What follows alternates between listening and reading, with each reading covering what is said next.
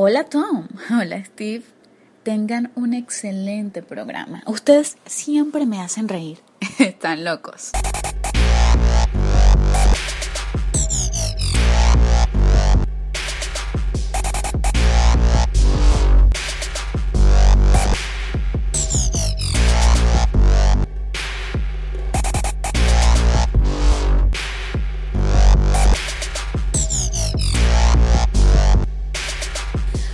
Welcome, everybody, to Masters of Profundication. I'm Tom Witham, I'm Steve Piles. and we're back after a one week hiatus. Take that, Which is st- stupid sleep.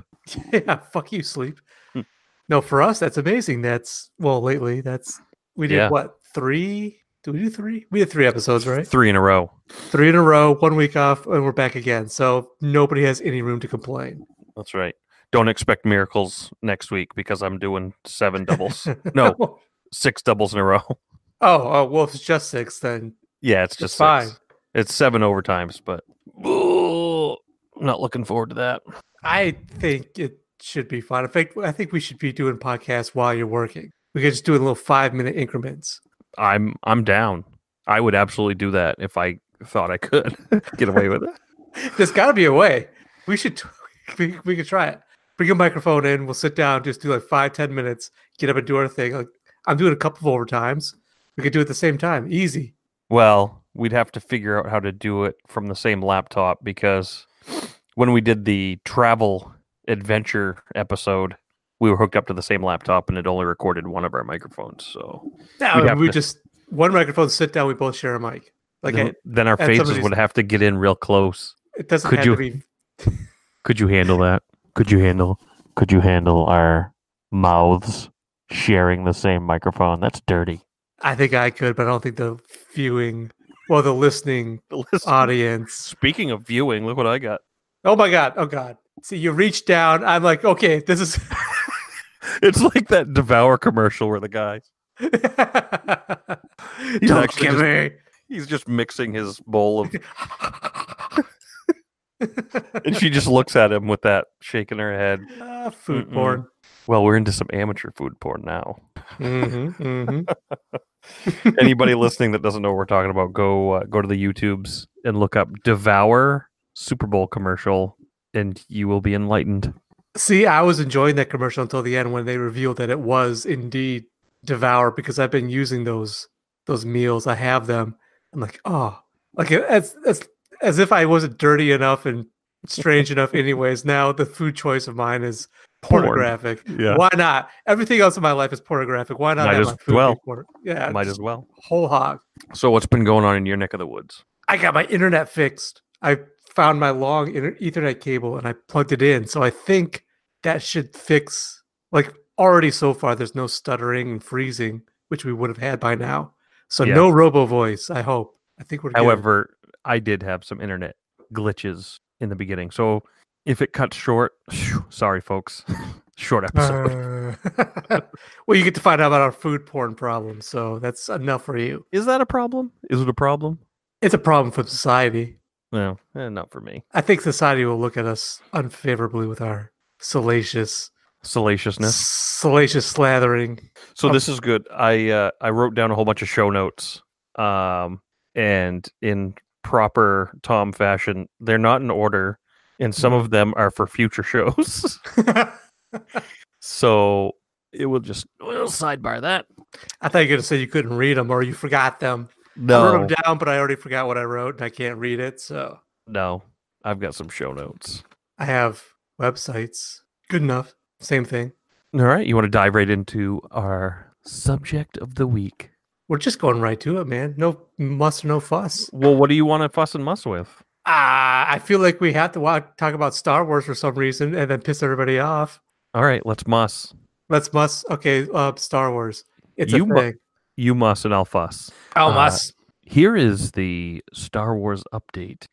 There is a Disney World property called Hollywood Studios that next December, oh, this is in Florida. Of course, the California version is going to be opened in like June or July. The Florida version has to wait until December, but they are opening a new part of the park called Galaxy's Edge. And Mhm. Galaxy's Edge is a totally, well, probably not totally, but it's an immersive experience where you're going to be able to walk into, oh, some dingy cantina, much Mhm. like Mos Eisley. There'll be, it's a spaceport. I guess that's A- the best way to put it. A den of scum and villainy. Is that- Yes, a hive of scum and villainy. sorry. Oh, damn. Whew. We'll just we'll edit that out. Yeah. A hive of scum and villainy. um, but they are including some books now, some young reader books that are going to include Galaxy's Edge into canon, and that's significant because you'll be able to go down to Disney World, go to Hollywood Studios, enter Galaxy's Edge, and become part of the Star Wars experience, the Star Wars galaxy, the Star Wars canon. Ugh. That sounds horrible. Why? They're entering it into canon. They're writing books about this theme park. No, okay. It's not a theme park in the book. No, yeah, but they're taking the setting that the theme park Yes. allows you to go into and Yes. putting it into book. I okay. I, I get Star Wars has always been commercial. Like seriously, like George Lucas. One of the little trivia bits about George Lucas's was what was it like the studio? He told them you can keep the ticket sales, but I want the right to the merchandising. Yes. And the and the studio was like, yeah, fine, because merchandising wasn't a thing then. And all of a sudden, boom, he made all his money on the merchandising. Yeah. So yeah, I get Star Wars has always been commercial, but this is Well, it was either this or Disney just makes another money printing machine. I like I, I how guess else are they going to I- print their own cash? Yeah, right. How, they have to have all the cash. You can't But- have it. I mean, okay, you tell me right now. You're a fan. You go to Disney World. Yep. I'm guessing you're going to go to this at some point, right? Yes. Yes. Would yes. Would you have decided maybe I'm not going to go to this unless they make this into the into canon into it, put into the books? Like, does that enhance it for you? yes. Really? I want to go to Star Wars. I want to go to Galaxy's Edge. I want to walk in there. They have a storyline that you can participate in that uh, they're selling tickets to an experience where you um, they give you like a mission and throughout your stay you have to complete the mission and i don't know about you but i'm like an eight year old child at heart So- I want to fly the Millennium Falcon. I want I don't care how goofy it is. By the way, put a pin in this for when we talk about my philosophical question. Just put a pin in. it. okay. Anyway, like I want to go and do that. I want I, I want to go wave around a lightsaber and act like a, you know, a rebel scum. I want to be an imperial trooper. I want to Yeah. be No, yeah, I get that. That and I'm with you. That would be cool. That would be cool. I just the whole adding it into canon just seems, and maybe I'm just harping on a point for no reason because I'm an asshole. Okay, it's definitely because I'm harping on a point for no reason because I'm an asshole. But I am an asshole, so it's just this whole. It just Well, seems to- so nakedly mercantilist. Is like just to to answer your not- question to answer your question no it does not matter to me whether it's canon or not. I i am not going there expecting to meet the real luke skywalker. I'm not going there to you know run it bump into han solo. You know those things would be neat. The fact that they've made it a young adult uh book uh, or a young reader book tells me that they want like that you know 10 to 15 year old demographic to come down there and become part of Star Wars. And if they can recognize, you know, uh, the hanging dice from the Millennium Falcon, like nobody else did in the world, um, if if they can point to significant events and be like, "Oh, I remember that from the book," or "Yeah, this is a character that I've been thinking about," and bing, it's there. You know, parents are more likely to shell out their hard-earned money. Well, I just think that these kids are going to read about it in the book and then see it visually, and it's not going to compare. yeah, And we've segued into our topic. Gotta have the segue. Um, yeah. So let why don't we do that? Why don't we just go right into the subject of books and movies and books made of movies and movies made of books and there being a disconnect. Yeah, all those factories where they shred the books up to make it into film. That's what you're talking about, right? Yeah, they just toss them in a big bin. Yeah, sometimes. mix it in a vat and Yeah, squeeze it out. poof. Um, Movie. let me let me pose this to you. When you hear somebody say, "Oh, the book was way better than the movie," does that just tell you that that person wanted to let you know that they read the book? Yes, and I am that person. so yes and yes. Once again, I'm that asshole. I do that all the time. Like I have to. Like I feel like You're compelled. if anybody's talking about something and I have read the book, I'm going to be like, well, you know, in the I'm not even necessarily going to say the book is better than the movie because sometimes it isn't, which we'll get to, I'm sure. But I do feel like I have to let people know um this thing that you're talking about that you're enjoying. I am also a part of this deeper than probably you are. and that's Well- the that's the dickish part of me. I say it in such a nice way and so helpful when I do it, but yes. It's like that's I- this thing like Lord uh, Game of Thrones is a big one. Like anybody that's listened to our podcast knows I'm every five sentences if we're talking about that subject. Well, in the books, it's this, and in the books, that happens, and in the books, okay and for me uh, some of that is setting the record straight because i i didn't read the books i had Mhm. intention on doing the books on tape until i heard the guy's voice and i just couldn't do it. Uh Well, I can't listen to Rush. so i'm i'm kind of stuck with watching the the show which i like. I really like the show. However i find the show is lacking in detail. It might give you a nugget and like oh there's this thing called robert rebellion you're not going to know anything about it other than the fact that there was robert rebellion Mhm. when if you if you look at the books like th- robert's rebellion had was such a big deal. It like so much happened during robert's rebellion that it's almost like criminal that they didn't include it in the tv show. However i understand they couldn't have done done it justice if they had just you know said oh robert's rebellion gloss over. Boom. I, I think that people are okay with that. But if you listen to podcasts and you listen to you know more information get more information go to youtube and watch people break it down. That's that's another thing. But i also am reliant on you to say oh no this is this way because of that. And Catelyn Stark is actually a zombie and you know those type of things. Like like I am hungry for that information. So when you say actually in the books Actually, like my my ears will perk up because I want to know what the books say. I'm not going to read the books myself. That's just not going to happen. I I've, right. I mean the sheer backlog of books that I have to read as it is just to just to catch up on the things that I want is it's tremendous. So anyway, I like for Game of Thrones, maybe maybe there's a better example of like being the dick, but Game of Thrones I think is something that I I genuinely want to know more about. Well, and I was being a little facetious too. I, I, I genuinely try not to. Well, I genuinely try not to be an asshole in most respects of my life. I, Bullshit. uh, yeah. Well, to some people, but, but actually, no.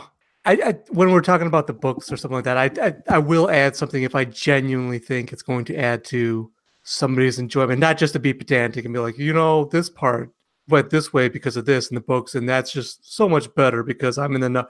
I'm actually going to compare and contrast because I think it might be interesting. Whether I am or not, whether it is or not, is a completely different subject. But I try to be helpful with my anecdotes. Is what Okay. I'm saying. All right. Well, what I'm saying is that when I hear somebody say, "Oh, the book was way better than the movie," all I'm hearing was, "I read a book once." Mm-hmm. So, be it here and now, everybody listening to my voice, I want you to know we all know that you read a book once. It's okay. you don't have to say it. We're proud If- of you. If if a movie was made from a book, I'm just going to go ahead and assume that a lot of people have read the book. You don't have to say, "Oh, the book was better than the movie," cuz we know 90% of the time the book is better than the movie. Yeah, don't say don't say the book is better than the movie and then walk away. That's never good.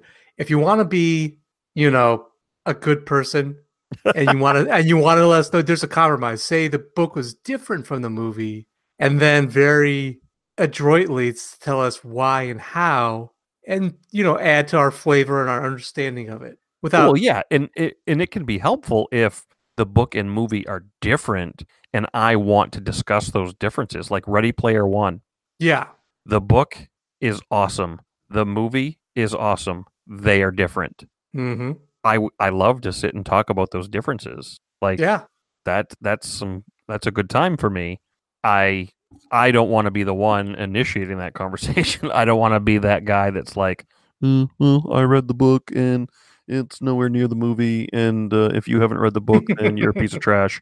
hear somebody talk about the movie and like tackle him, tie him to a chair. Listen, motherfucker, you're gonna hear about how the book's different.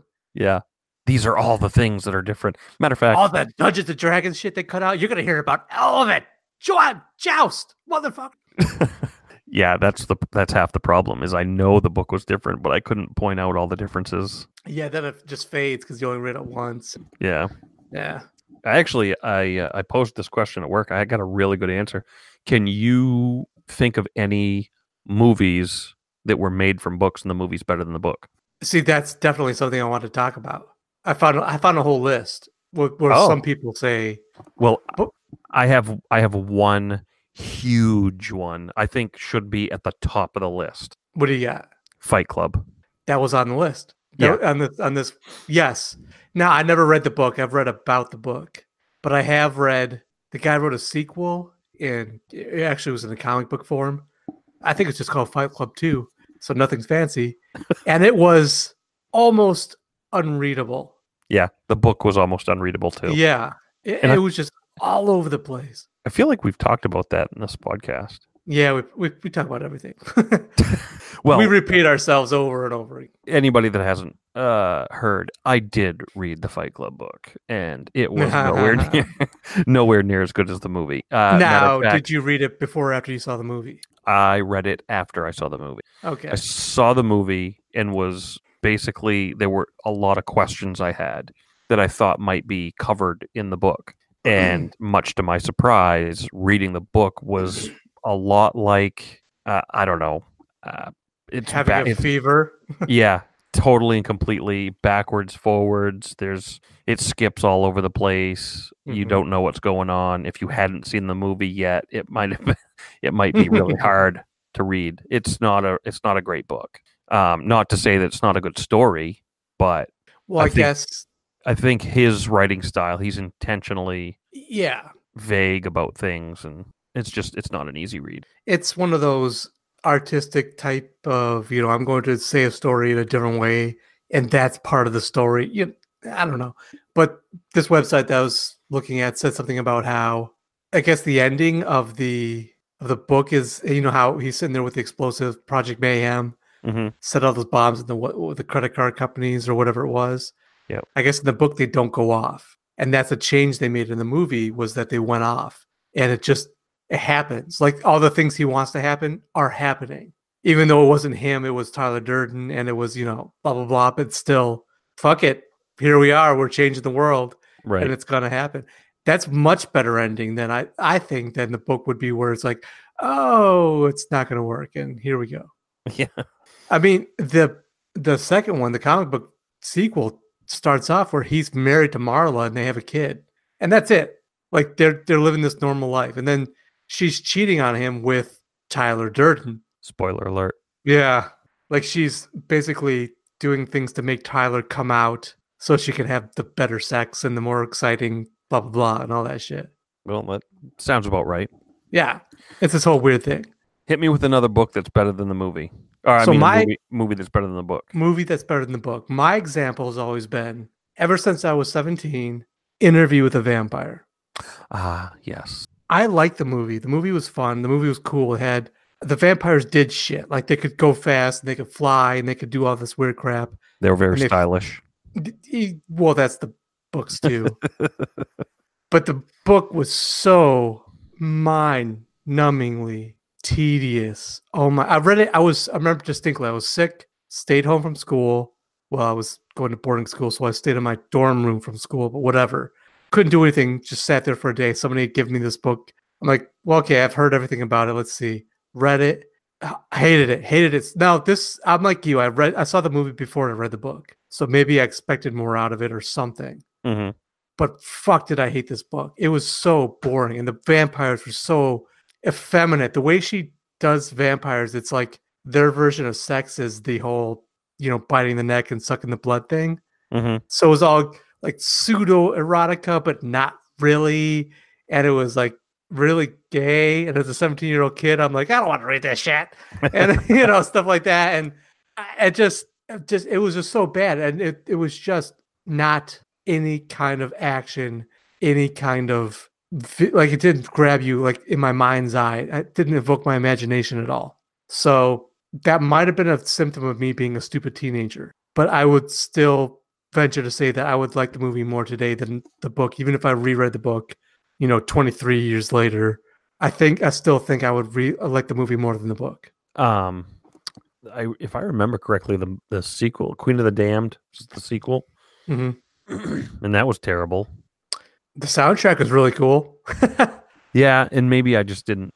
I'm thinking it's kind of. I feel the same thing that I just. I it wasn't for me. It might have been great for somebody else. It just wasn't for me. nah, I mean, it was pretty forgettable. although- the queen was what was that girl's name? Aaliyah. She was looking pretty hot. So there's that. That's one reason why some very often the movie is better than the book because you can visual. They get the good actor in there and they can visualize it, and you get the We'll like, uh, yeah. we'll actually get into that. Do you want to get into Yeah. that now? Do you want to? Well, do you want to stick with the movie better than the book? Or do yeah, you want to move let's let's go. or- Let's hit me with one more movie that's better than the book. Well, there's a big one here, and I think this might be controversial for some purists. But I just I just had this list. Don't say it. I don't think I'm going to say what you think I'm going to say. Oh, what do you think I'm thinking?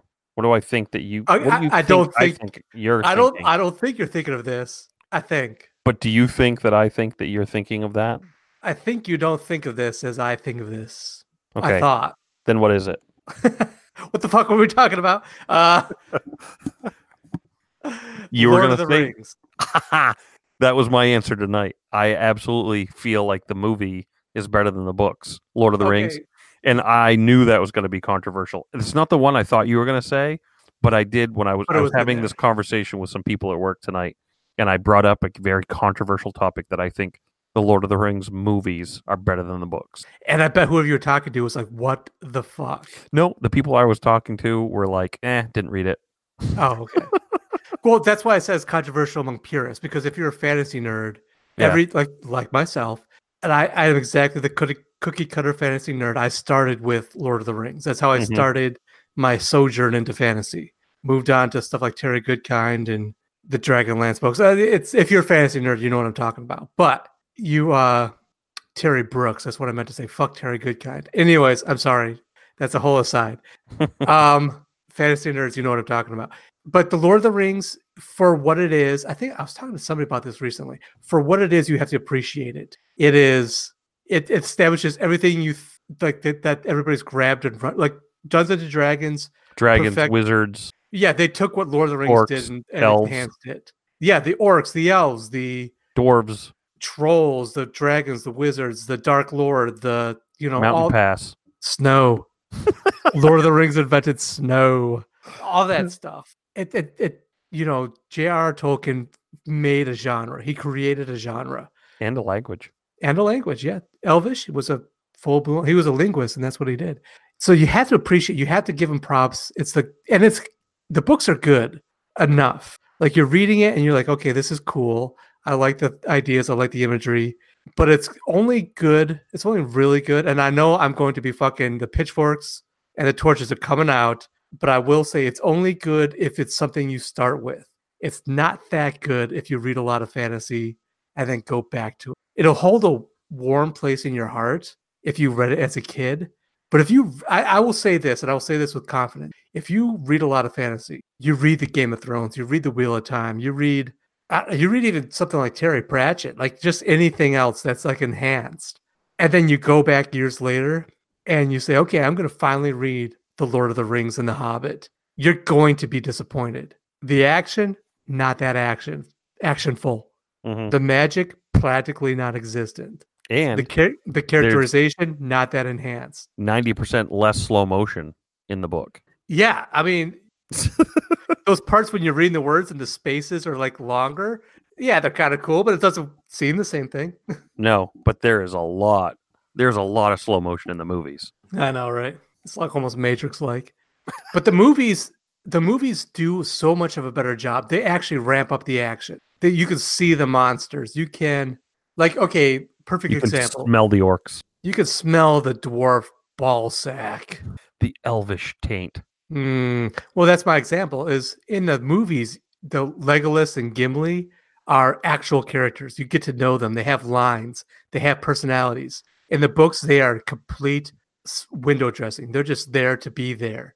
They do jack shit, and they mean nothing. And you don't give two shits about them.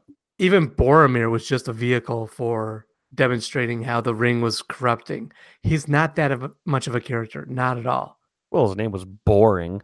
Yeah, there you go. His brother is much more of a character, but not him. But in the movies, he is because he's Sean Bean, and everybody loves Sean Bean. You just wait for him to die. It's the way it works. I like that. I like that Sean Bean is known for that. I'd But- say long live Sean Bean, but no. he does live in one movie, Oh yeah, what movie? S- Silent Hill. He lives in Silent Hill. Oh, I never saw that. You never saw Silent Hill? I'm surprised. No. No. What It's year? really that good. come out? God, it's got to be like 04, 05, something like that. Oh, that could be one of those things that "Oh, the video game's better than the movie. yeah, that's a new genre. Video games better than the movie. That's yeah. but that's almost always the case. Movies made from video games almost universally suck ass. Yeah. Yeah. Silent Hill is good though. It was creepy and messed up. Like it's it's a good horror movie. It's worth watching. Cool. Um. But if you're interested, there is a lot more. Like Starship Troopers, I wanted to see what your opinion was that. Of Starship Troopers. They say the movie is better than the book. Okay.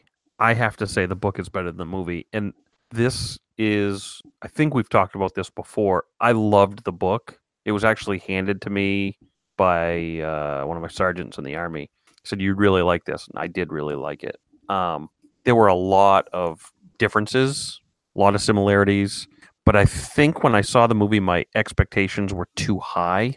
Mm. So when I actually saw it and some of the differences, some of the things that I had kind of envisioned in my head not happening, I was turned off. So I think now that I'm, boy, it's been probably, uh, uh, it's been probably twenty, been probably twenty five years since I read the book. I bet I'm so far removed from it now that if I watched the movie again, I'd probably enjoy it a little bit better. I've I've seen clips. I understand the references, and I've seen clips of the movie. So I- I think it's I think it's high time for me to try that out again. You know what I mean? Yeah, well, we talked about this before. The whole Starship Troopers as a as a satire, as a, a lampooning of the book, of the ideas in the book. I, I've never read the book, but so we don't need to get into that. But yeah, that's one of the reasons why they say Starship Troopers is better. It's because the guy took the ideas from the book, which were like pro fascism, pro something like you know stuff like that, pro violence, and just the guy that made it is the same guy that made RoboCop, which was a satire. So he made Starship, Starship Troopers as a satire, and that's why you know as as far as this goes, some people say the movie's better because it almost makes fun of the book. So if you're a big fan of the book, it's kind of a slap in the face. Yeah, that might that's I I buy that for a dollar. Exactly. Hey, Ew. Good. good tie-in. well, let's talk Um, about. Well, I gotta talk about the big one, Oh, hit me with the big one. Shawshank Redemption. Andy Dufresne in the mile of shit. What what's the name of it actually? It's not Shawshank Redemption. It's called something else. I think what the fuck is it called? Shawshank Redemption. Rita Hayworth and the Shawshank Redemption. Yes, that's what it is. Yeah, it's, Yeah. it's a big long title. and it was a short story from different seasons but like i did read it but i'm sorry I, I would be confident in saying that there's no chance it's as good as the movie is Yeah, I mean Shawshank Redemption is a fantastic movie. Just unbelievable. because it, it's franklin darabont franklin darabont has a talent for taking St- stephen king books and stories and making them into amazing movies he's the one that did the mist he's the one that did the green mile he took these mediocre stories that stephen king did and turned them into amazing fucking movies Mm-hmm. Oh, the And- Green Mile's good too. Real good. Yes, I love the Green Mile. The Mist is. We've both talked about this one. The Mist is fucking amazing. It is. But of course, it's no Green. It's no Shawshank. Shawshank is. What are we? Wasn't that the winner I want to say that's the winner. Yeah, Shawshank Redemption won in our pool of awesome movies. I think it. Uh, I don't remember. I think it might have come down to Pulp Fiction or Shawshank Redemption. I think The Shawshank Redemption won. I, I want to say it was the winner. I'm pretty sure, and for good reason because the cream rises to the top, and Andy Dufresne is all cream. I don't know what that means. Well, it means he's all cream, That's right. no curd. No curd. No way. Speaking of curds, so let's talk about the book being better than the movie Okay. and adaptational attractiveness. Now, you might be asking me That's What- the term you looked up, huh? adaptational attractiveness and what it is. And I'll tell you the long version. I'm not going to go into the long version. I could read this. Ah, I might read this. I'm going to read, Read it. it. It's Read not it. that bad. so this comes from tvtropes.com. Adaptational attractiveness. You've just learned that your favorite book, The Life and Times of Alice and mm-hmm. Bob, is being made into a movie. In the book, Alice is average looking and slightly overweight, and Bob is a balding middle aged guy. So why does it star Angelina Jolie and Brad Pitt? An adaptation and biopic trope adaptation adaptational attractiveness is when a, someone who was originally fat, plain, or even downright ugly is played by a much more conveniently attractive actor, or in non-live action media is drawn or animated in a similar manner. This also applies to clothing. Characters whose attire is described as grotesque will become fashionably dressed. Although sometimes it's who can play the part best, while finding actors who look like the way the actors are described can be problematic. Because let's face it, how many ugly actors and still fewer actresses are there? So basically, what it's saying is you're reading a book. For an example, Hermione Granger yeah, I was gonna say, yeah. in the Harry Potter novels. She is described in the book as to be incredibly plain, um, Kind of repulsive, like this a frizzy little hair, buck frizzy teeth. hair, buck teeth, just not attractive. Just this goon of a little kid, right? And in, I believe it's the fourth book, maybe Goblet of Fire. They have this ball where she gets like a super makeover and becomes Mhm. extremely attractive. And well, I, I don't I don't know is extremely attractive, but she she fixes herself up. She dolls herself up and becomes attractive in so much a way that in the books they don't recognize her. The main characters don't recognize her. She Right. made that big of a change. Where in the movies, you know, there's Yeah. really no ugly duckling into a swan kind of moment because the way they portray Hermione is this cute little child into, you know, a beautiful young lady. I remember thinking that because I saw the movies before I read the books, I believe, may- except maybe the last one. And I remember thinking when I saw that scene in the movie, like, like especially Ron is like looking at her like, "Oh my gosh, she's beautiful," but thinking she looks exactly the same as she's always looked, but she's wearing a fancy dress. Right. That's it.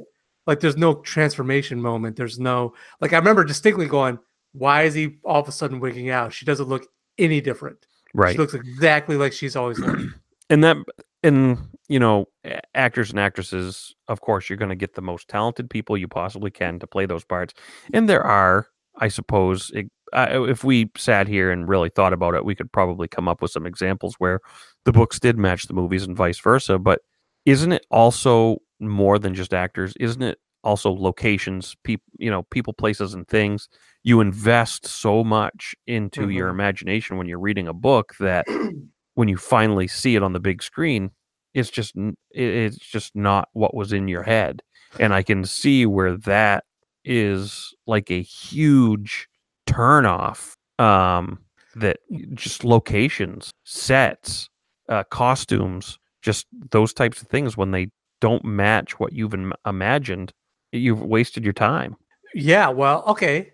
Uh, sticking, well, there's a couple points on that. Sticking with the Harry Potter as an example, one point I would say is one of the reasons the movies are so beloved by most people, especially Eve or even or especially fans of the books, is that the realization of Hogwarts was actually done really well. Like the the paintings and The moving staircase, yeah. stairs, yes, all that the hidden rooms, and that was actually done pretty well. And to, to, to see it on screen to see like you can imagine all you want but okay so one point, and I don't want to delve too much into this because I think we're going to probably talk about it more later, but the imagination aspect is a definite disconnect between the book and the movie.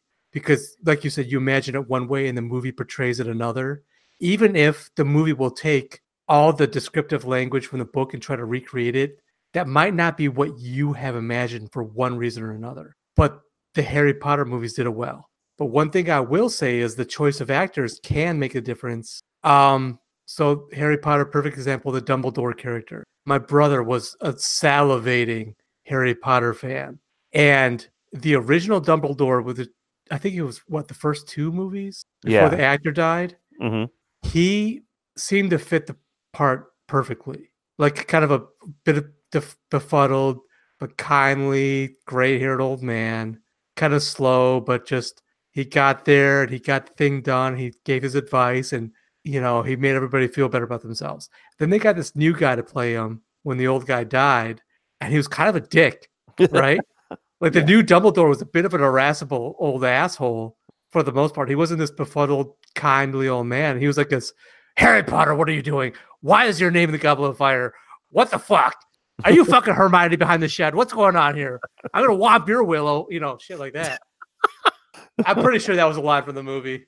Yeah, I remember that. That was from the that was from book five, uh, Harry Potter in the um, Elvish Se- Yeah, Harry Potter and the sex metaphor. it was the lesser known side project. Um, But yeah, so that and my brother was when they got the new guy in there, my brother's like, What the fuck is this? Like I hate that like I was not nearly as invested, but even I was like, Yeah, this guy kind of sucks. And he was personally offended. you know, that they Yeah. replaced that I mean, and they had to because the guy died. I mean, you, I guess you could Weekend at Bernie's it, which could have been mm, its own yeah. kind of awesome now that I think about it. But Ooh, that would have been cool. yeah. Well, you also have total and complete departures from Mhm. movies like The Shining. Yes. The Shining, the movie, and The Shining, the book are, you know, not hundred percent different, but they are. Which is it? That was one of the examples of the movie being better than the book, yeah, according to a lot of people. I would I would agree, but that's also right there with Ready Player One, where it's it's just different. Yes, you know what I mean? Good, It's they're good in their own ways. yes, absolutely. And I love The Shining, the movie. That is one of my all-time favorite movies. So there was this um episode of Friends where Joey is reading The Shining again, and Rachel doesn't know what the big deal is, or blah blah blah. That's a whole thing. But Rachel starts to read The Shining, and she's getting scared, and she doesn't know the ending of it for whatever reason because she's Rachel, and she's dumb, and so Joey's talking to uh, one of somebody else about it, and he doesn't want to reveal the end, so he goes, "Oh, and the part where all hmm and no hmm makes hmm a dull boy, you know, like this obvious." yeah, And I remember watching this episode, going, "What the fuck? That wasn't in the book. That was only in the movie. That was not in the book." yeah. And being angry at friends for mixing the fucking book and the fucking movie together. Yeah.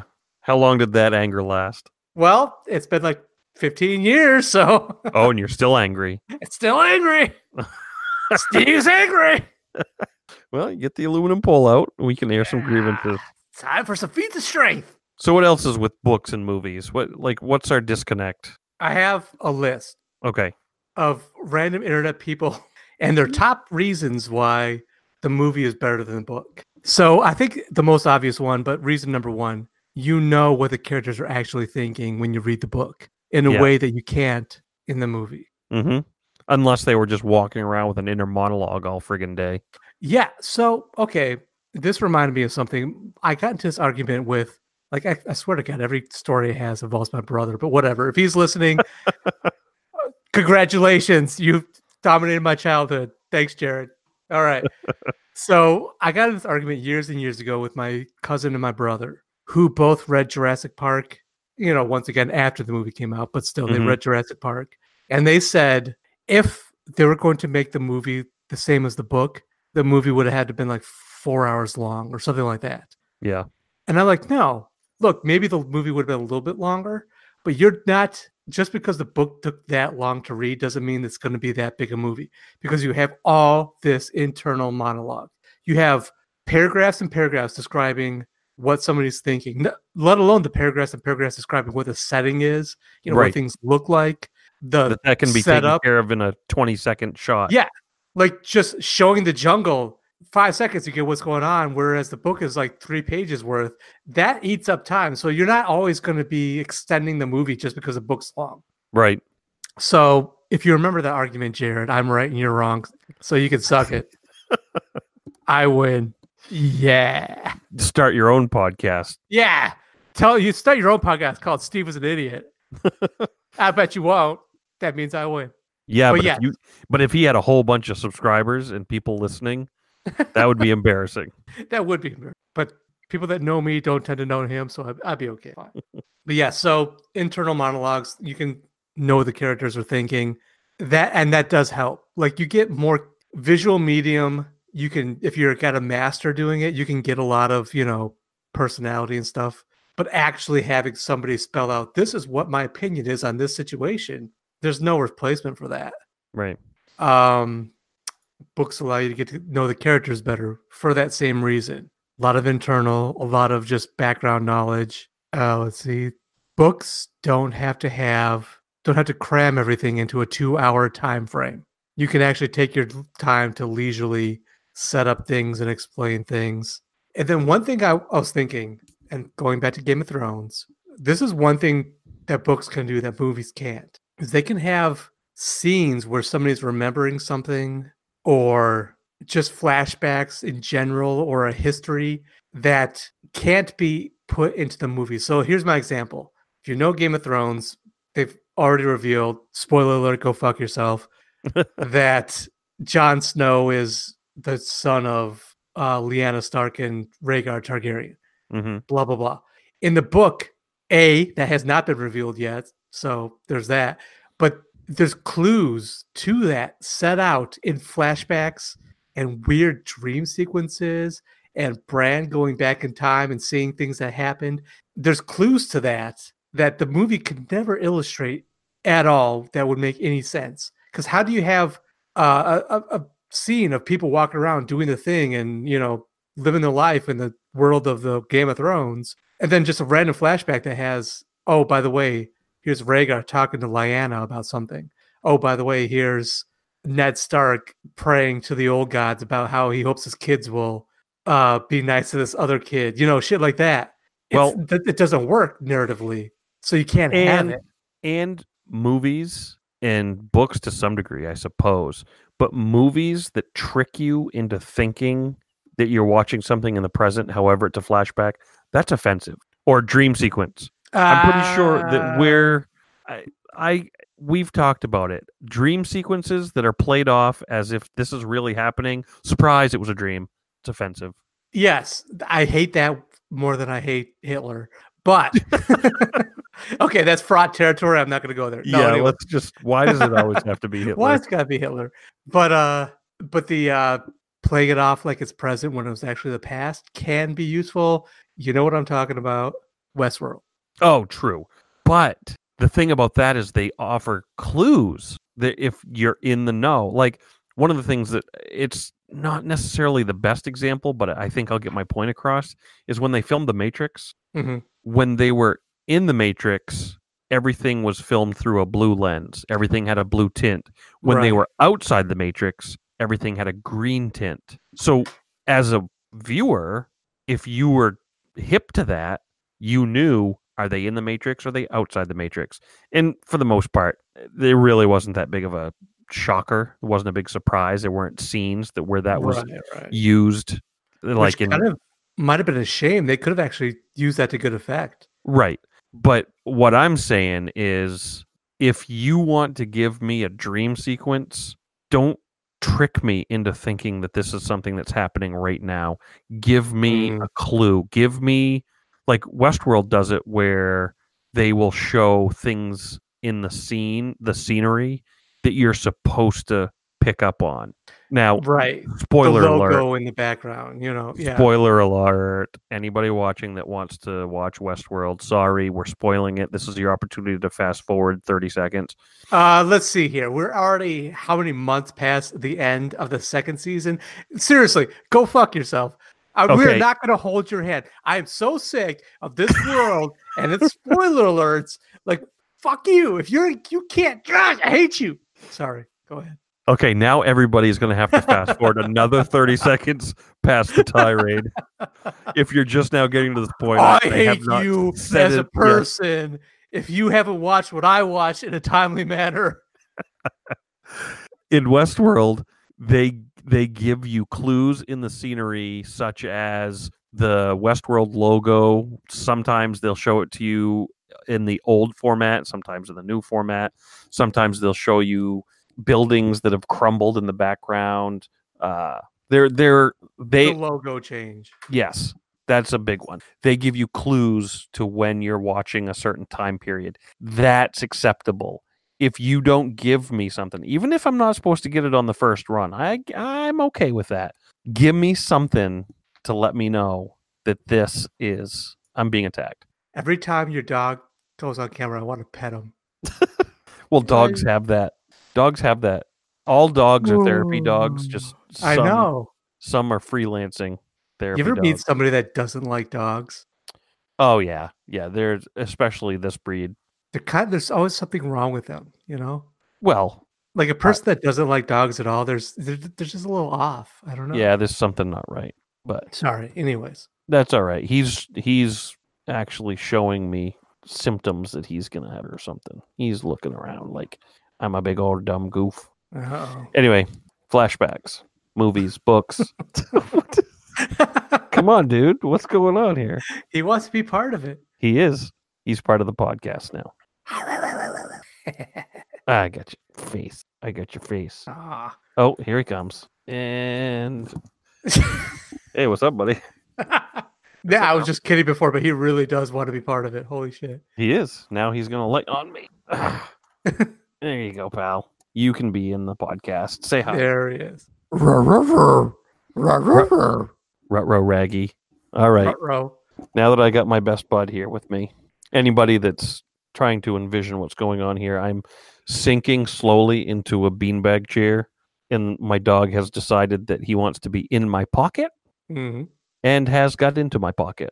But looks off in the distance profoundly, like he's Yes. He's contemplating life. well, I doubt he's contemplating life. He's probably contemplating when he's going to have food next. That's life. Food is life, especially Yeah. when you don't have any balls. He doesn't have any balls. So They were taken away.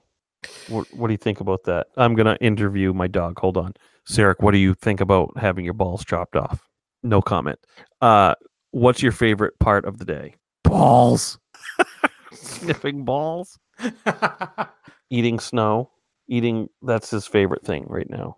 He loves having snow on the ground because he can just go outside and take a big mouthful of snow and pretend to eat it. And he's like, this is food. If I trick my brain into thinking this is food, this is food. Yummy. Ah. so okay. Bad luck. Back So- to the books. Back to the reasons why books are better than movies. There's two here that are stupid, but they're on the list. Okay. Books are portable. Uh, okay. Who cares? I mean, we're talking about content, but I just felt like I had to say it because somebody had racked their brain going, "Why are books better than movies?" Uh, I could take it around with me to the beach, which is not even true anymore with tablets and phones. Oh yeah, yeah. Movies are just as portable now. And then it also says books are cheaper, which spoken by somebody who doesn't torrent or the, one of the thousand other ways you can do to get free movies Or books. or books, which better not happen because I might be on the cusp of actually getting published, and I don't want people to steal from me. it's your intellectual property. It's goddamn right. It's my it's my livelihood. How else are you gonna feed all your children? All my children with one life to live, Well, these are the days of our lives. as the sun also sets. That guiding light. As long as I don't end up in the general hospital, I I'll be okay. So, um, I I feel like the dog has got me completely befuddled here. What are we talking about again? Books. Don't chew me. So there's this other one that I found that's people just kind of put in their two cents about, well, why are movies better than books? And some people got some stupid ideas here. Uh, books improve your vocabulary, which is true enough, but for content, I don't like. Why am I comparing books and movies in that respect? Like by Right. vocabulary, like as far as entertainment goes, I don't care about improving my vocabulary. If I would care about anything, it'd be improving my cognitive ability, I guess. Like if a book made me think more than the movie version of it, then that would be a mark on the plus side for the book column. Mhm. But just because I learned the word indefatigable from a book and I didn't learn it from a movie, which by the way is an awesome word, indefatigable. Yeah, but movies have boobs sometimes. So See, indefatigable that Indefatigable on the book side, boobies on the movie side. But when you, you can also imagine boobies. It's it's not the same. Okay, put a pin in that. Put a pin in it for my philosophical question. Just put a pin in that. yes, I I like it already. Yes, you're stealing the show, you butthole. Look at him. Uh, one point he's expected. He's waiting to say something. yes, he has an idea, and it just came out his butt. which is his review of a movie that was made from a book. Uh, one point is that reading a story makes it stay in your head longer, which I don't know. There might be something to that, but there might not be. What do you think? Does reading a story, reading a book, make it stay with you longer than seeing it as a movie? Well, I don't I don't know about that. I know when you're developing your brain, like for kids, it's very important for them to read because it Mhm. unlocks a part of their brain that, you know, when you're in that learning phase the left part, or the The right, right- part, the the the south part. the austral part. Yeah. yes. Callback. I like it. Heyo. Uh yeah, I I think that like if you enjoy a movie, I mean, what's better than quoting movies all day long, being insufferable to people that don't care about your quotes, people that don't care about your Monty Python and the Holy Grail quotes all day every day. Yes, if I walk up to somebody and say, uh, "Surely you're not serious," and they turn around and say, "I am serious," and don't call me Shirley, God damn it, you're my friend for life. So you can't tell me that a movie doesn't stick with you just as long as the book does. Right. So, eh, maybe. I mean, if if there's a book that you're really like, God, I don't know. The Stand is my favorite book of all time, and again, it's kind of like Seinfeld. The, the longer I go without reading it again, it's slipping. Yeah, it's cool. It's kind of like everything. That's a sad thing. Yeah. Like you gotta you gotta repartake in something again just to like I've had the thought recently, like I want speaking of what I just said, I want to watch all the naked gun movies again. I have to because I'm starting to lose it. Now somebody right now is screaming at the fucking radio saying, You just you didn't quote the naked gu- the naked gun. I quoted Leslie Nielsen, and that's the same thing. So airplane, naked gun, whatever. I want to watch all the Naked Gun movies again because they're starting to slip. Like we Yeah. just we talked about not long ago about the scene from the Naked Gun with the sex shop, Yeah. the Swedish suck bastard. 3000 or something. We didn't know which was which, and like that kills me, and I need to watch it again. Well, that's the thing about movies is you can you can quickly rewatch a movie Mhm. versus sitting and reading a, a book again. Yes, and there's been books I liked that there was certain passages I really liked. Try leafing, getting your paperback out and leafing through it to- find that one fucking scene you want to watch again. It's not easy. Well, that's the good thing about Kindle is you can highlight certain things. And like my Kindle will tell me a section that's been highlighted by other people. Oh yeah, like 732 people like this section. You know, yeah. Yeah, yeah, yeah.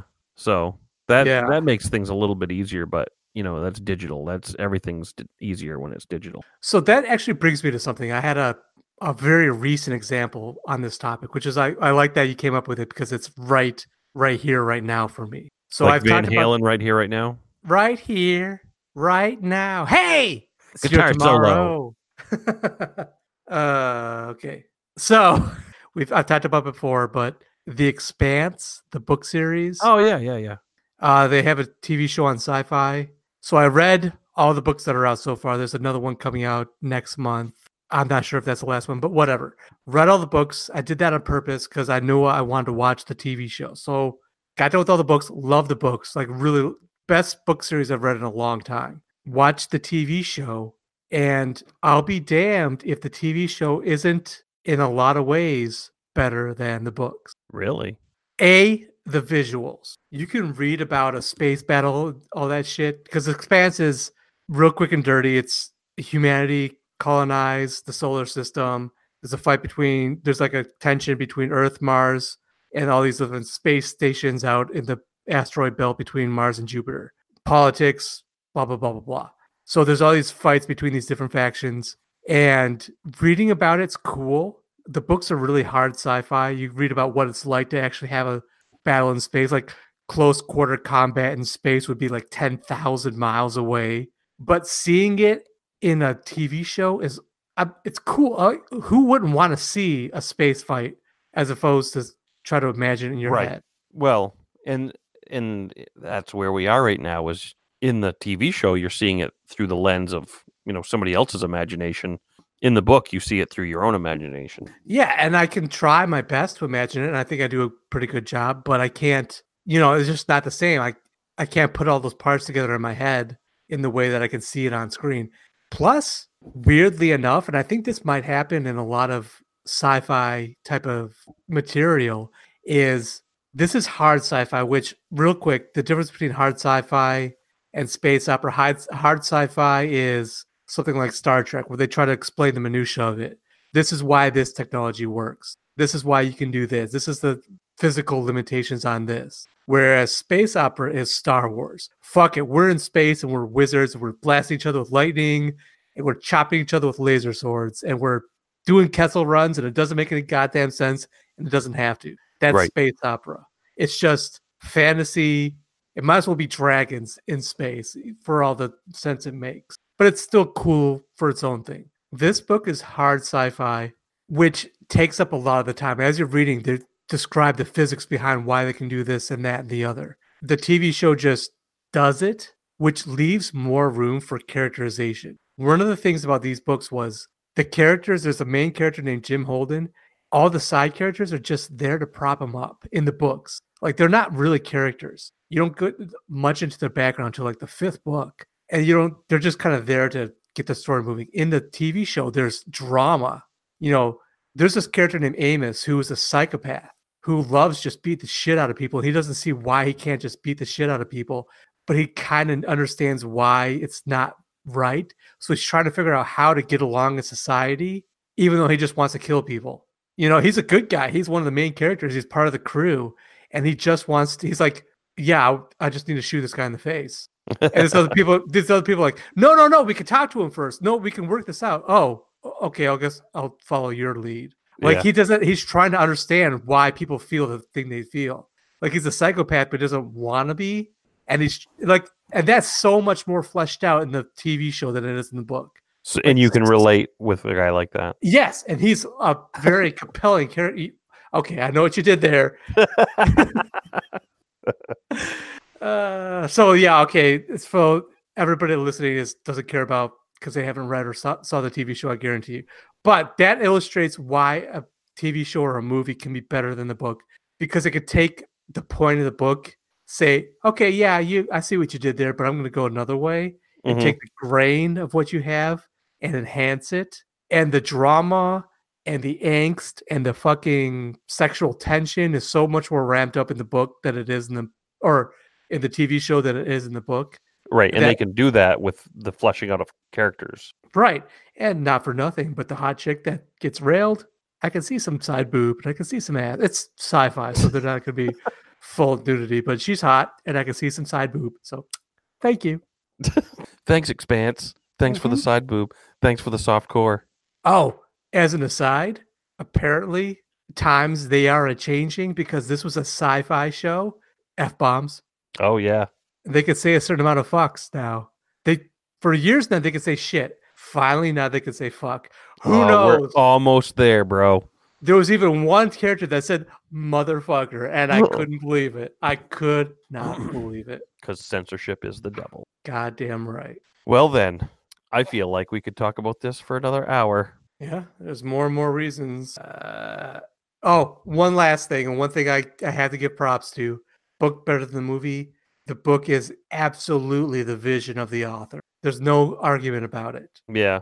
So if you appreciate the author, if if you're a fan of the author, then the book's going to be better than the movie. Are you one of those people that enjoys the smell of a book? Actually, yes. There's a reason why I still buy hardbacks. Like if I have a choice, I'll buy a hardback more than a soft, uh, like a paperback. Yeah. Some stuff I get on Kindle. If I get a physical copy, I want to get a hardback for a reason. And I like the feel of it, the heft of it, the holding it and cracking it, like the actual crackling of it Right. opening the book. And and it's bigger, so if you're carrying it around, people know you're reading a book. Goddamn right. I know we talked about this before, but I like I'm serious about this book. Here, see what I'm reading? Ask me about this. Talk to me. Hey, stranger. me in conversation. I'm going to debate you on the merits of this book. Did you notice I'm reading a book right now? Yes, I am.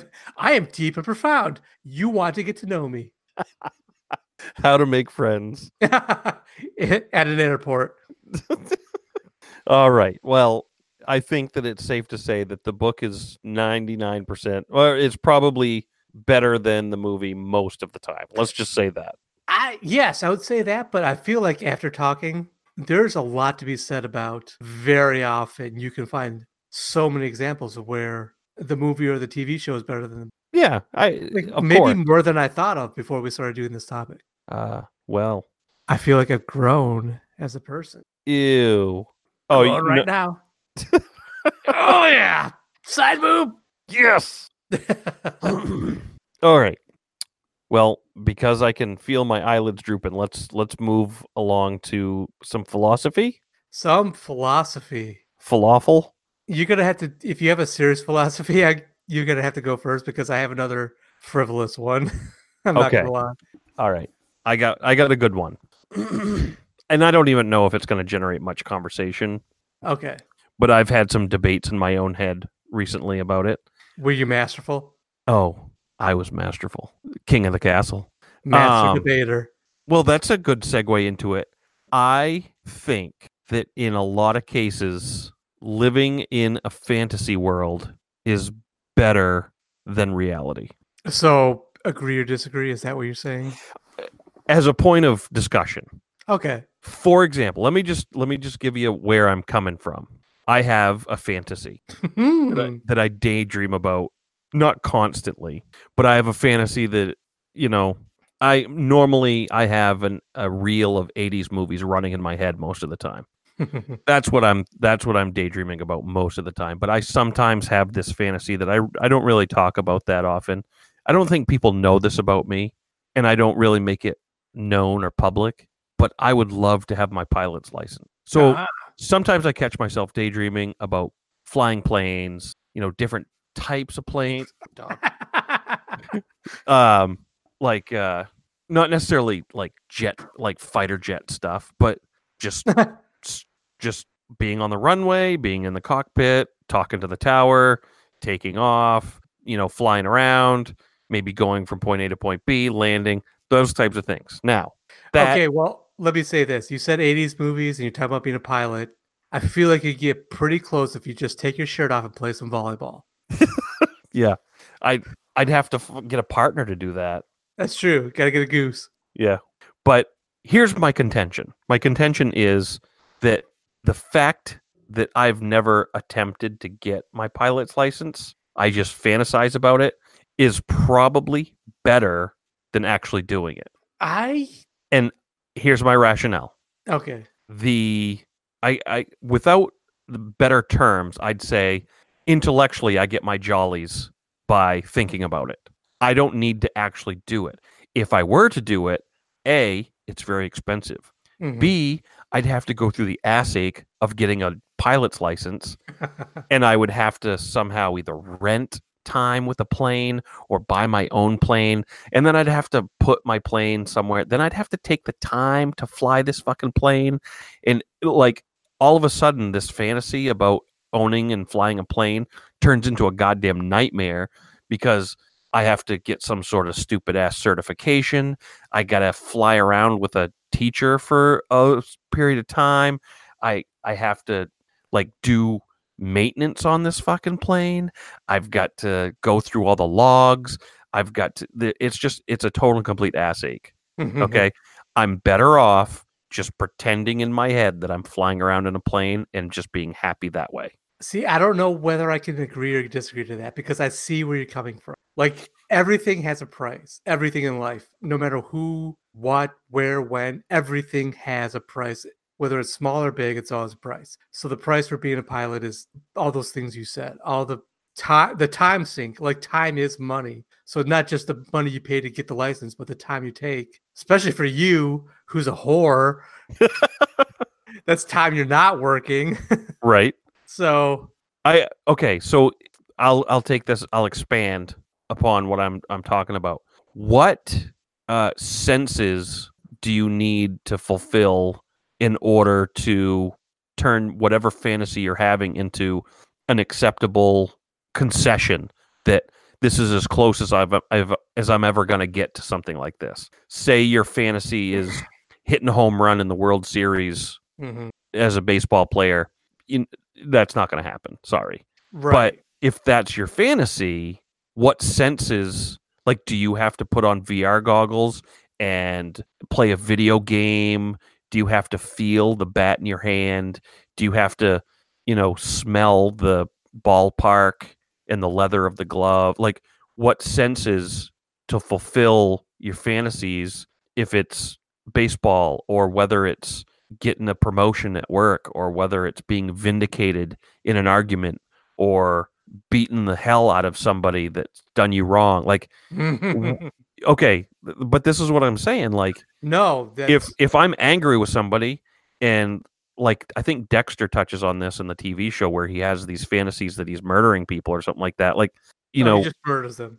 well i mean Uh, No, here's get here's the thing Yeah. eh, here's the thing Yes. somebody that does me wrong and I want to pulverize them or shoot them or something like that. Like where where's the line drawn on fantasy versus reality that I can be satisfied that, that something is taking place in my favor, whether it's any of those things. So okay, well, like your example about the batting the Grand Slam in the World Series or something like that.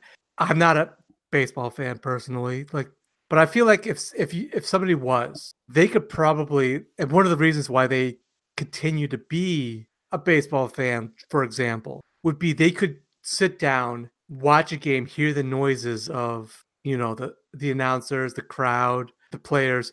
They could hold their Louisville Slugger in their hands and they could close their eyes and they could with just that much sensory input really just enjoyably imagine themselves there you know but if you're somebody so like what you said really rang home because where we work we have to deal with some less than savory characters Mm-hmm.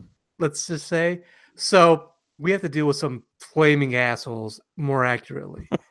I have had the fan like I kind of had this discussion with somebody recently where how far would you go in real life if you could give you if you could get be given a blank check? You could take that person that just pissed you off the most that just offended every sense you had including the sense of smell. I don't care. Just- Okay, sense let's just say some flat brimmed wearing motherfucker. yeah some, somebody hat wearing. if we were allowed to put hats in the jail, they would take them and they would not curve the brim. So, Oh, the worst. So, let's say, uh, like, how far would you go if you were given a blank check? Would you actually physically wail on them with your fist? Would you choke them out? Would you kill them? And I'm like, I, you know, probably not. I don't think I'm that person.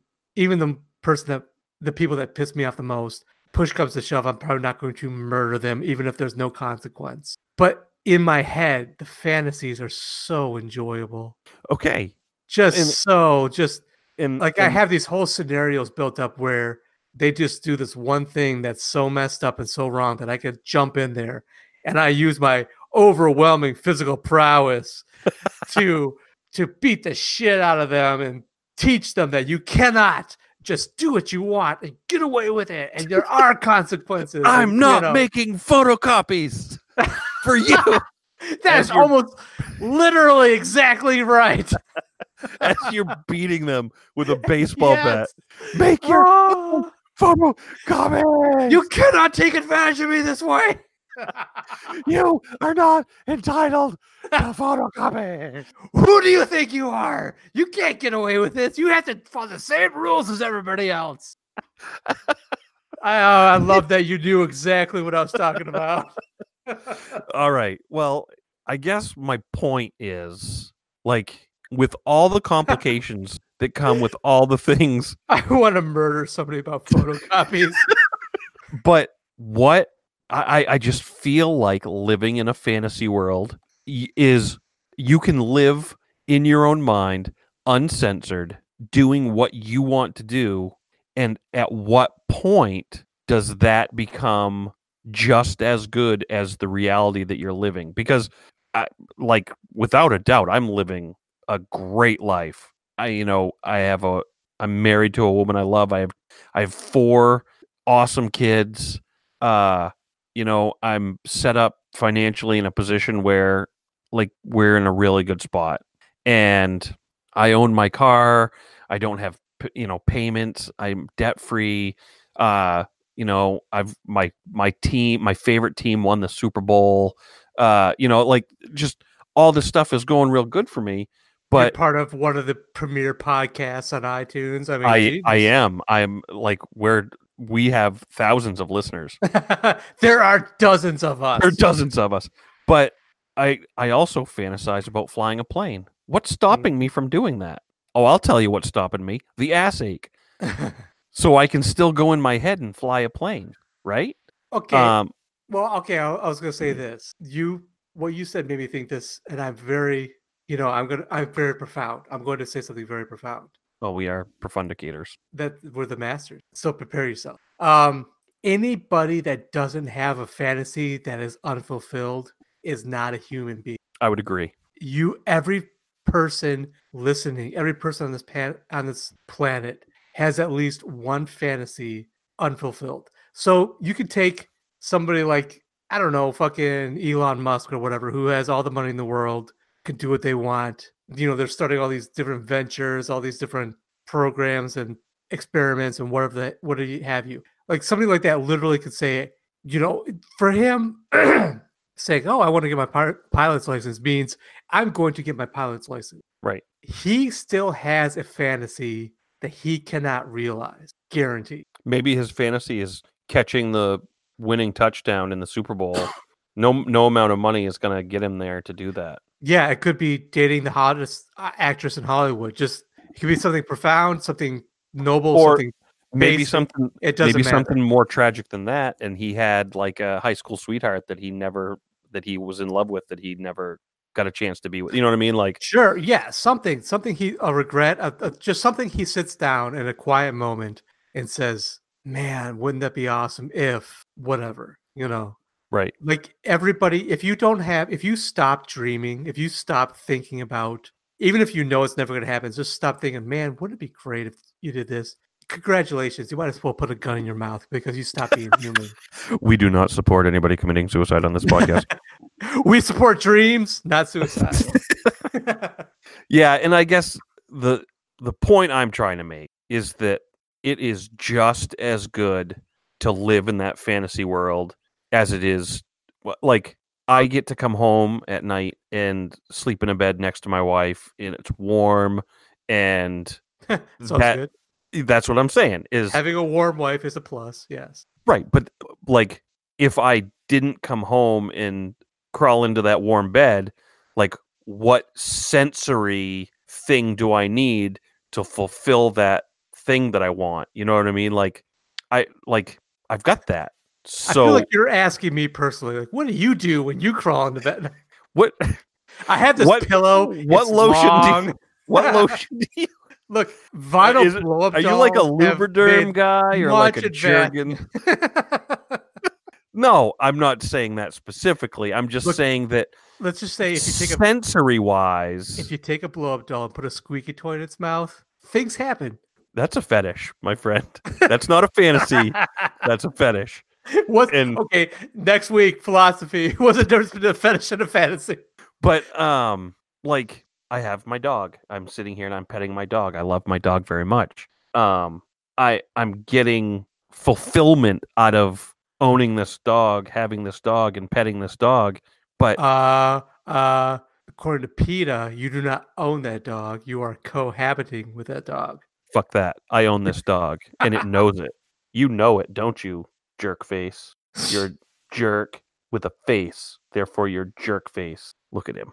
He's so cute. But but do you see what I mean? Like I am Mhm. fulfilling this. I'm fulfilling this feeling that I have that I want to have. But I also have the fantasy of flying a plane, but I don't fulfill that. I like it's in my brain, but I don't do it. But is that okay? I Like, is like it that- depends on the it depends on the fantasy. If it's something that you truly deeply uh, yearn for, and it's actually feasibly within your grasp, you might be selling yourself short by not, you know, by not trying to realize it. By not like, are you just lazy for not doing something that is feasibly something you could do? Which I'm definitely guilty of. but at like what line is drawn if i'm not in the act of doing it and i'm not receiving any sensory input to my you know Mhm. like if if i can fly a plane but i'm not currently flying a plane isn't that the same thing So okay, so how okay, so your example of flying a plane. If it's something that from a young age was your fondest ambition in life, it's all it's it's something that kept you moving. It's what you woke up in the morning for, but you just didn't do it. Then I would say that there is that you're not being a full person. I guess. That's so like- because i that's a- don't so if i don't check that box well, okay, but if it's something that just was a fond kind of thing for you, like, you know, ma'am, wouldn't it be nice if I could fly a plane? And that's it. And then it gives you enjoyment to imagine that, then that's fine. If that's all you need from it is the idea that it would be fun to fly a plane. And I like just in a quiet moment sitting down and imagine myself flying a plane, and that's it. Cool. Then that's that's there's nothing wrong with that. But if you made a choice at like 15 years of age saying, I am going to be a pilot, and then you never actually do that, if your whole life revolves around a choice, but you never actually move forward into that choice, then you've made a mistake. That's okay uh, but that's but where where are we putting these accomplishments that's what i'm that's i guess what i'm getting at is i can check boxes all day long at the end of the day when i'm by myself and i'm just thinking about the things i did isn't that the same thing as just me sitting around fantasizing that i did it? Isn't that like some sort of narcissistic accomplishment meter that i can say well i either actually did it or i can sit here and fantasize that i actually did it. They're the exact same thing. I think it's the difference between being satisfied with the imagination, like being satisfied with I I'm pretty sure that I would get the same sensation of imagining it and then calling it good, but not testing yourself that you would get the same sensation with okay, so think about something you have done, something you have accomplished that other people haven't. Would you be willing to trade that for the thought of doing it, for the imagination aspect of it? Well, I don't I don't think I'm there mentally. I oh, just using this example, I've jumped out of an airplane before. Okay. Have you? I have. I was in an airborne unit when I was in the army. I jumped out of planes several times. So for somebody But- like me, I would love to parachute, like to skydive, and I, I've imagined it a hundred times. But so right here, right now, would you say that it would be just as good to imagine it than do it? The only thing, the only thing that I get is some sort of egotistical satisfaction that I've done it. Otherwise, me sitting here thinking about it is the same thing as me sitting here thinking about it because I'm not actively doing it right now. I'm never going to do it again. All I'm doing is feeding an ego saying, Yep, I've done that before. Check that box. Okay, so I, You're I guess, yeah. What what I'm saying is that moment is over. Where do we store that? Like, what what's the point of having done it psychologically? That this is where I'm tripping myself out because owning a plane and all the heartaches that come with it is not as enjoyable to me as just the thought of flying. Does that make sense? so distilled down to its essence, what you're saying is that there might fundament, fundamentally be no difference between memory. That was gross, but there you go. memory and imagination. yes, memory, verbs, memory, and and memory and fantasy are one and the same. And furthermore, the fantasy is probably a better choice most of the time. I don't agree. So something I did in my life that a lot of people haven't done. I got my scuba diving certificate, hmm like license. Like I didn't do it often. My dad, me and my dad, well, my dad had had his, and he kind of pushed for me. Me and my best friend at the time got it at the same time, and then me and my dad, we got all the gear, and we went out scuba diving a few times, and it was great. And then we just it fell off. So technically, I'm a certified scuba diver, but I haven't done it since I was what the fuck was I? 15, something like that. So it's been a long time. Um, but I can remember what it's like. And without that sensory input that makes up memory, I don't think I could imagine what it would be like to to a, as far an extent.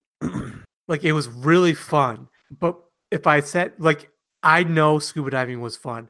I do not know, but I can imagine that skydiving would be fun, but I can't remember the feel of weightlessness, the the air rushing past my face, the freedom of movement, uh, whatever it would be. But can't you use your imagination to fill in those gaps? I can use what I think would be a gap filler, but I don't know. Whereas I can remember scuba diving, I can remember what it's like to be underwater with the regulator in my mouth, with a tank on my back, and to be able to have full 360 degree of movement, to be able to see things that you can't see on the surface, you know, all that stuff. I can remember it, even if the memory fades, I can still have a firmer memory than I can have comparatively an imagination of skydiving. Well, I still think that it is more favorable to have a fantasy with most things versus the complications of actually experiencing other things. I think it depends on the things. Possibly, I think um, when you start thinking about things like being a pilot or um, being a superstar athlete or being, you know, I'm just trying to think of what what Well, different Here's a question for you then. What how how much do we need our imaginations, our yearnings, our wishes? How much do we need that to motivate us? Like how much of our lives are taken up just by that drive to fulfill a wish? So, if we were just satisfied with imagining being a pilot, imagining being a scuba diver, imagining whatever, you know, the World Series, and we would just sat there and said, you know what? I'm fine with just fantasizing. How how little would we accomplish in our lives if that was just satisfactory? Like how much of what we do, like for anything, getting up in the morning, going to work, doing a job you hate, you know, making that money so you can do whatever it is you're going to do. Your fantasy might just be something as for you as normal as going to Disney World, but that could be the reason why you get up and make the money you make you know, your fantasy could be just seeing your daughters go to college. So that's why you wake up and make the money you make to work all the hours you work. That's the motivation. And that how much, okay, to bring it home, not to tug on your heartstrings, but would you be satisfied just imagining your family being successful as opposed to working to make it successful? I suppose if they weren't successful, I'd be content with imagining that they're successful. Well, I okay, think- if you would, if you did everything in your power to do that and they still weren't, then yes, I could see that. But if they weren't successful because you were just satisfied with imagining it, would you feel guilty? Yeah, I I think that at that point we're talking about another person relying on my actions versus Okay, yeah. me being, you know, center Fair. stage at some, you know, rock concert or something like that. I don't know. Yeah, that's fair enough. I think I did take it far afield. But but what I'm saying is is like say your fantasy is something that includes really complicated things that just you're physically unable. Like I'm 45 years old. There's no way I'm gonna pitch in a major league baseball. See, exactly. Like I said, it depends on what the fantasy is. Right. I could fantasize about, you know, walking on the moon. It's not, it's not going to happen. Right. In fact, I'm such a sci-fi fantasy geek. I fantasize about having magic powers that, le- like, it's a okay. I don't know. Maybe it's a confession. It's a little bit embarrassing. But every time, Two every girls. time, takes Oh, a million dollars. Takes a million dollars to have a couple of chicks double up on a guy like me. But that, that's, why. I- that's what this, I, this whole discussion was about getting you to find admit that your fantasy is two girls. two girls at once. Two girls at once. Anyway, no, I'm just kidding. Go. I feel like if I had a million dollars, I could get make that happen. Uh, no, like every time I read something that's fantastic, like The Expanse, I've just been reading these books we just talked about. As I'm reading it, as I'm reading the the crisis moment where the bad guy's doing its thing and it's like so in, unjust and so wrong, I will fantasize that. What if I had all the power in the world? Like if I had magic superpowers and I was there, how would I make this guy pay for what he did? And I love having these elaborate fantasies where I insert myself into the story. I'm like, no, you're wrong. And I'm going to show you why you're wrong. And I'm going to make you realize why you're wrong. And I'm going to make you pay for your mistakes and all this stuff. And I am not making a photocopy for you. And I'm not, I'm going to realize, you're going to realize why you crossed the wrong motherfucker with your demands of photocopying and making me go out of my way and all that Okay. bullshit. All right. I we've probably hammered that topic, but that's that was my philosophy. Uh, that was my entry into the philosophy thing. I don't even know what it's called, but whatever. What's your what's your uh philosophy? much, much more frivolous. So, you've have you heard of Botnik? If you haven't, you have. Botnik? I What's don't know. Remember how? So between you and me, remember how we were talking about all those? You get the AI bot to write scripts for different. Oh things? yeah, yeah, yeah. Olive Garden or ugh, Olive Garden commercials Yes. or whatnot. So there's this thing called Botnik. It's a website where they just use the AI to write. They they take okay. So the the thing is, they take an AI, they run so many hours of whatever genre of scripts of words through it, and it spits out like another script based on just random algorithms of what it has, and it's fucking hilarious. hmm Like they have stuff like a Friends episode through Botnik, a Arrested Development episode, a Seinfeld episode. Ooh. They have all these things, and I could go through. I found so many of them. The, the Arrested Development episode is pure gold, but I found one where it's uh, Dear Abby, you know, the advice columnist, where somebody like real people will actually write in a, uh, Dear Abby, what should I do in this? And the Botnik will spit out advice. And I thought, okay, philosophically speaking, how close is this AI's advice to what we would think of as good advice? hmm So I thought I'd read a couple of them. Okay. Question I've been deriving sexual pleasure from watching birds outside. Am I deviant? Yes. The advice from Botnik Your pleasure is your own business, and you shouldn't be ashamed of the things that get your trout a boil. However, you should be aware that birds are getting 10 times as much sexual pleasure out of being exposed to you than you do from watching them. And then the other piece of advice is we also uh. we don't choose our kinks. You're way too you're the way you are and it's eternity. yeah, it is. my my colleague and I have the same advice. You should be considerate enough t- to the snooping windsocks to be discreet and your fantasies are going to be fine. what gets your trout a boil? okay. Next question. How can I overcome my fear of commitment? Should I just get married like everyone else? The advice get married right now. You are already extremely late. Find the judge and marry your boyfriend, girlfriend, dog, pillow, mayor, Whoa. whatever. If you wait around, you will be found by Trevor the Trevor the Jump Lord, and no one can help you. and then the Trevor the Jump Lord. Oh no. The second piece of advice is I'll fear Trevor the Jump Lord. yeah, that's right. You better. And That's good. The final, the final piece of advice in that category is if she liked it, she would have made you put a ring on it. If you have to ask, you aren't ready and pr- are probably in the friend zone of doom where Ooh. fertility goes to die. I would know because I was forced to wait and had my first child at 72. That's good. Remember also that commenting is not the same thing as marriage. You can commit to a picture frame and still not find a wife. Oh, wow, that's good advice. Uh, question: I have, I want to have short hair, but both my mother and sister have short haircuts, and I don't want to look like them. What can I do? Answer: Simply exchange your face with that of a licensed nutritionist. it's the same solution as when the bear children are pursuing you. now you don't look like your family. You look like that dead nutritionist.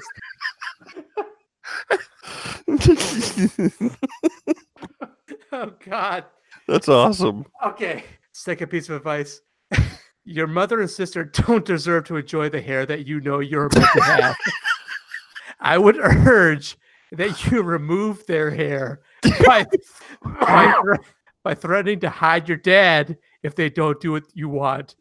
then hide your daddy, no matter what they do. I love Botnik. Oh God, it's so. This is why AI advice is so much is purer than human Yes. advice. It is. Okay. Oh. Uh how many more? Let's see one more here. Okay. My f- my friend has been with a guy for four plus years, four plus years now, and cares about him, but they've been drifting apart. Now she has a huge crush on another girl. Ew. Oh. hell yeah! We know another girl we know and wants to pursue it, but is worried about being selfish. What should she do? Lesbian action. I like it. Advice: Your friend should memorize one of my relationship mantras, which is I'm fucked up and I am not responsible for my own carelessness. That's that's the mantra I live by. What happens in the bedroom is God's fault only. Whoa. Blaming she should repeat this until it sinks in. Your friend will never be happy again, but that's the price we play. That's the price we play. Ah, that's the price we pay for our clits and dicks. Oh. and then the last piece of, piece of advice your friend needs to leave the state for at least 30 months. she should go someplace cold and tell everyone that she needs time to find Kid Rock. you will have, have to do with it? you will have to declare you will have to declare her dead until she returns. Please don't think about the discrepancy of the question and my response. I just got back from the horses education course and, I- and I feel really depressed. Oh man. Uh, okay, That's one a- more. One okay. more. One more. One more. How do I know when I'm satisfied? Oh man. Okay. Answer. You are a grown person who should be able to afford a Robert to satisfy you. my, my Robert is named Sue. and She knows she knows what I like. Yeah, she does.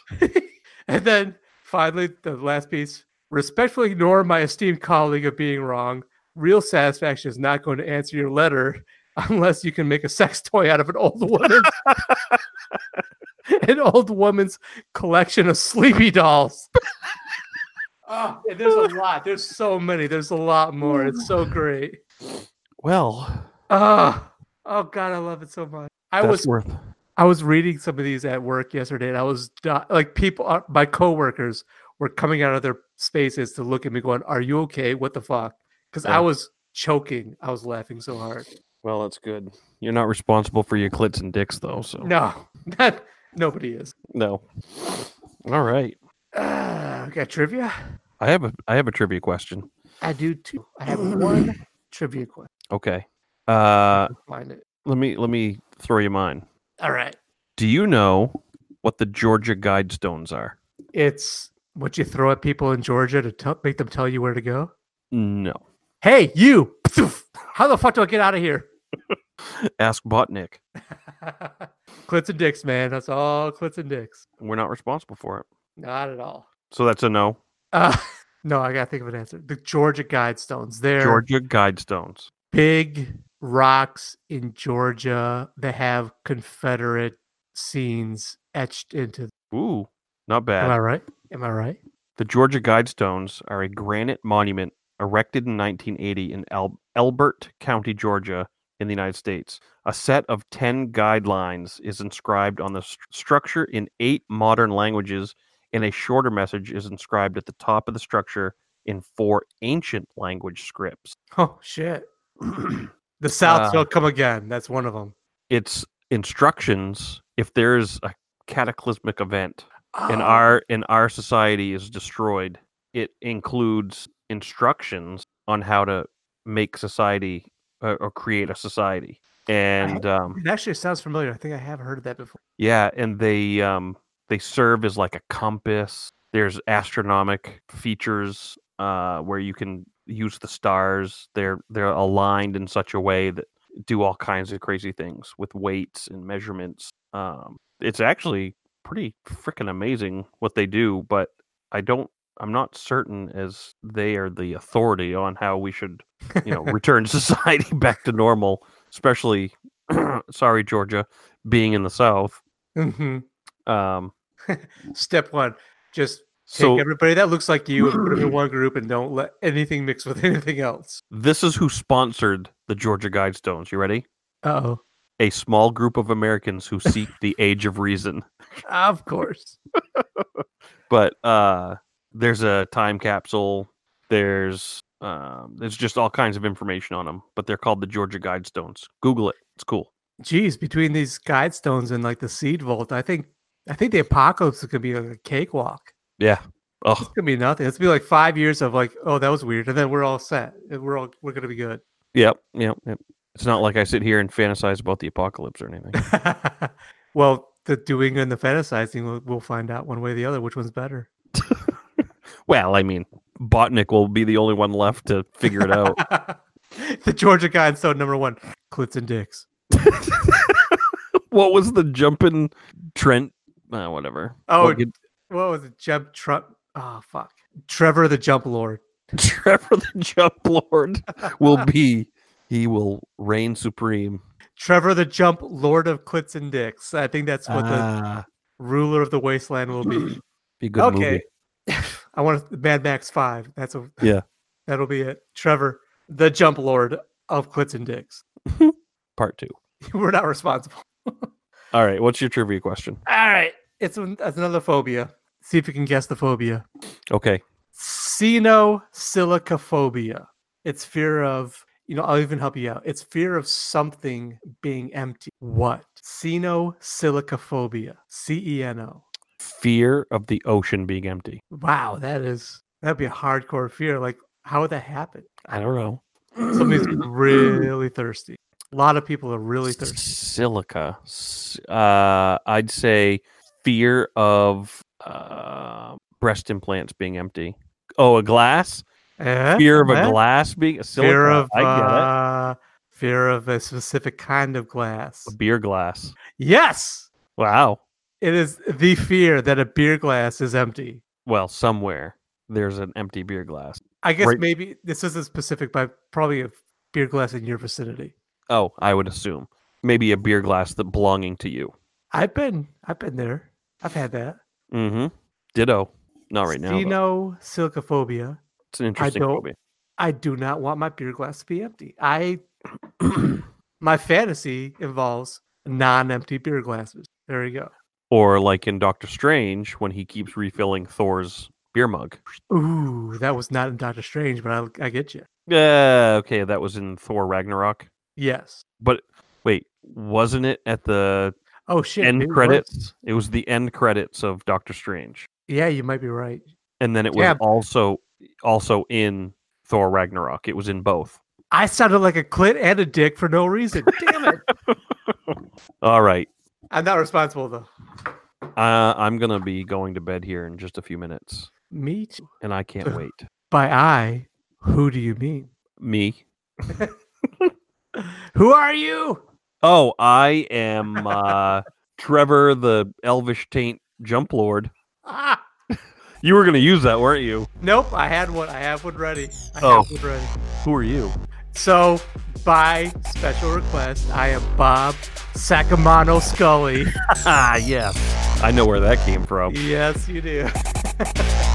Saying, Well. dip me in your Monday. milk." Get me in your money milk. All right. I'll see you later, bud. Nugget. Oak Nuggets. Bye bye.